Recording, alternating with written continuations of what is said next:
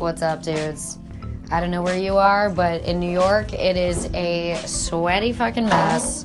We are leaving. I guess we should lock this place. We're leaving our, our other studio, KPIS FM. This is going to be a really loud noise, so I should probably start a new segment after I do this. But I'm here with Ashley Bez. This is Box Talk. Um, I think we got to hit that switch down there. Oh, this is the worst intro ever. Box Talk, baby. Other day, Bez and I, we were going to go to the beach, We were going to go to the beach and neither of us could get our shit and we were just like, we suck. We're not doing it. So we end up being like, all right, let's just go to the park. We'll go to the park and hang. And then I get a message from a person I'd had on a bus tour the day before. Hey, Melissa, I have a family emergency. I have to go back to Boston with my daughter earlier than expected. We got tickets for Kinky Boots today. You want our tickets? You know what? I think I do want to see some Kinky Boots Oh today. God. That sounds great. So, I'm messaging Bez, meet me in the park, blah, blah, blah. Change of plans, meet me in Times Square. We're seeing a fucking matinee of Kinky Boots. Meanwhile, I was like full, full covered in sunscreen, laying out in the park, sweating my ass off. I was like, all right, great. I'm gonna tan for five minutes, and then I'm gonna go. Yeah, we got it together real fast. oh my god, we got it together so fast, and we looked amazing. Melissa looked amazing. She was wearing this one, uh, this white collared onesie that she Uh-huh. belted real nice, and Thank you just looked like a rock star. It was amazing. Well, you know, I got that from a senior citizen. They My know how to grandma's friend. Yes. She's blind. Her name's Hilda. And she gives us a bunch of her clothes all the time. And sometimes it works, sometimes it really doesn't. And that just happened to fucking work. Oh, it worked. Anyway, I mean, you were a hero fucking printing out the tickets. You had a nice scarf. I mean, if I a hero it. is printing out tickets, then I'm a hero. Printing out anything is incredible to me. It it was great. I mean, Kinky Boots itself.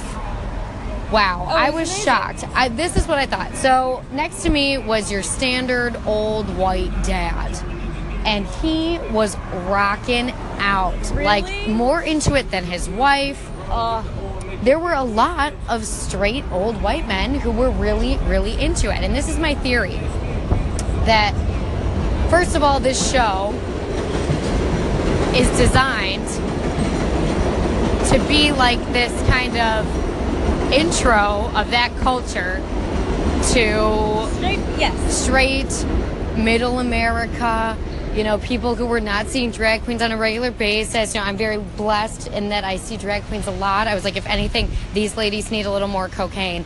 But like, it was so wonderful to see all of that. A, a And need a little help with their uh, shading. Sure, sure. The, the makeup was a little, yeah, it was a little. But so I think everybody has this fucking freak flag that wants to get out, Uh-huh. and all of these old men are like, oh yeah, my wife wants to see Kinky Boots, so they go see it, and they just love it. They fucking love it, and then they go vote for Trump and do whatever else they do. But it's like everybody has these secret little weird kinks, you know. And more people. And it I'm is a good show about in- inspiring and accepting people for who they are and blah, blah, blah. But there's also some, you know, freaky shit that uh, they happen to be very into. I hope there's. I, The dad population. dad, the dad population secretly. I think secretly everyone wants to wear women's clothes. Everyone. Well, there's that line in the show where they're like, oh, they're probably at home watching the night, nightly news in their wife's brassiere, you know. Yeah. I was like, yes, they are.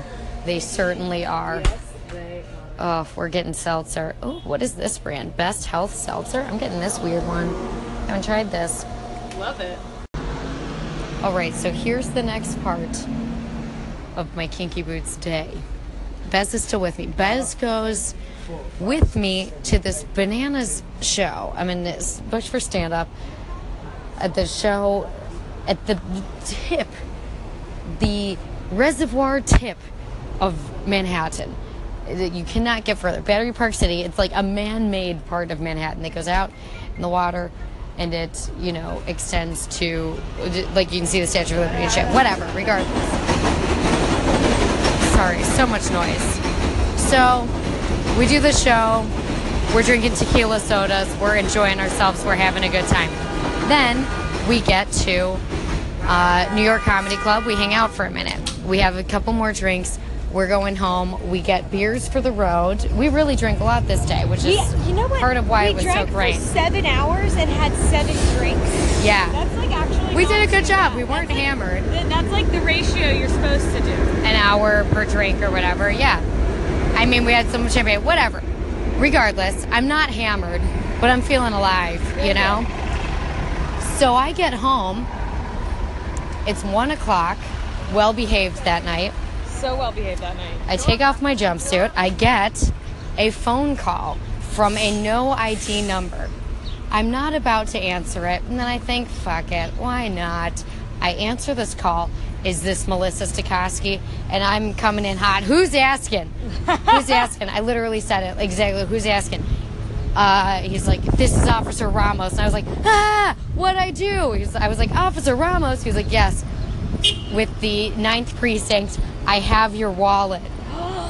I was like, what? Bitch, I didn't even know I lost my wallet. Wait, what? so, wallet is even a generous term. I literally have a hair tie around my ID, debit card, Metro card, and some business cards that I've collected along the way. So I was like, what? So I look in my bag. He's right. It is not there. So somebody turned in my excuse for a wallet into the police station. Bez is hearing this for the first time right now. Amazing. I love the story. And I, he's like, well, can you come in and get it? And I was like, no, I'm at home. I'm in Brooklyn already. I was like, can you just keep it there till tomorrow? And he was like, ugh, ugh, hold on. And he goes and checks. And he's like, yeah, I guess I can uh, put it in holding or something. I was like, yeah, do that. I'm not coming in at one in the morning. Which I've told this to several people, and they were like, this is ridiculous. They were like, anyone would go get, Go their, get their wallet. right then. I did, that did not cross my mind at all. I was like, absolutely not. I'll get it tomorrow. Like, you guys hold on to it for a minute. You have it. I trust you. You're the authorities. So I waited. I went back in the next day.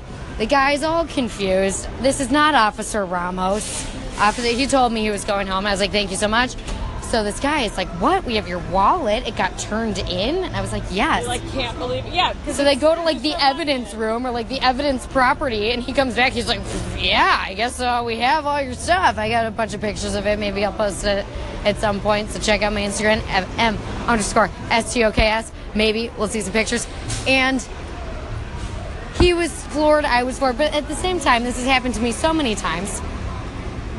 I don't know if I told you the story about how my wallet was returned with five hundred dollars in it What? by a taxi driver. Aw, cute. Yeah, I've had so many lucky breaks with the wallet situation. I clearly need to be better and more responsible about it. And with all of these kind strangers helping me out, still, anytime I lose something, anything, I'm immediately like, I've been robbed, stolen. But really, I've just like lost it in my very own bedroom. So that's my wallet story for you, Bez. Dude, I'm so glad you have it. And isn't it the best? Jesus Christ. I'm trying to record a fucking podcast. Walking down the street. What, can I not record a podcast on the streets? Uh, I don't, I don't know. if you, okay, the clouds are amazing right now, by the way. Beautiful. But if you, when you don't know you've lost something and you lose it, it's the best feeling. To be I- surprised. I, left one time. I left my whole backpack in a zip card. Didn't even know it was there. Get a call. Hi, we have all of your stuff. I was like, oh, Thank you so ran up much. and got it.